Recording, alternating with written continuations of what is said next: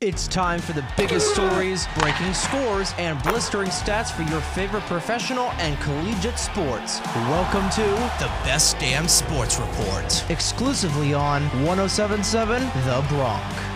This is Jake Serrano with the Best Damn Sports Report on 1077 The Bronc. Thursday Night Football is back with the Philadelphia Eagles trying to stay undefeated as they take on the Houston Texans. The Eagles will be without top rookie draft pick Jordan Davis, who they selected in the first round this past year. Davis, with an ankle injury, was placed on injured reserve and will be out a minimum of four weeks. It was a crazy week in the NFL with over 10 trades going on before the trade deadline. The Dolphins and new linebacker Bradley Chubb, who came over from Denver, have reached an agreement on a five year deal worth $119 million.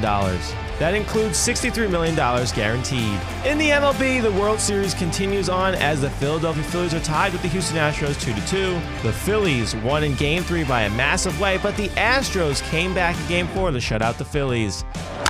Bouncing ball to third, picked by Bregman, throw across in time. The Astros have a World Series no-hitter. No-hitter for the Houston Astros as they blank the Philadelphia Phillies. This World Series is all square at two games apiece. Then the Astros make history in the city of brotherly love in magical fashion with a no-hitter between four pitchers. Audio provided by the MLB's YouTube channel. Who will carry the momentum forward? That remains to be seen. Tune in to Game 5 Thursday night. It's your scores from around the leagues. On the courts, the Philadelphia 76ers fell to the Washington Wizards 121 to 111. The New York Knicks lost to the Atlanta Hawks 112 to 99.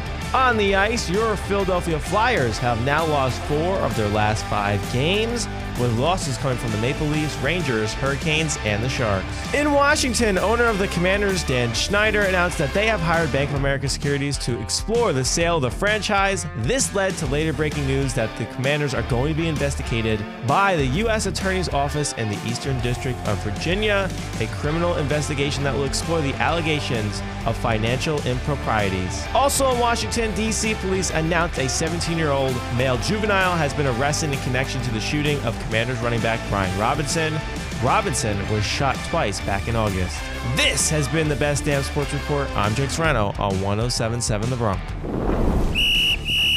This has been the Best Damn Sports Report, exclusively on 1077 The Bronc. To listen to previous episodes, head on over to our website, 1077thebronc.com slash Best Damn Sports Report. Listen to new episodes every day, only on 1077 The Bronc. Time for more of the biggest hits and best variety, exclusively on 1077 The Bronc now.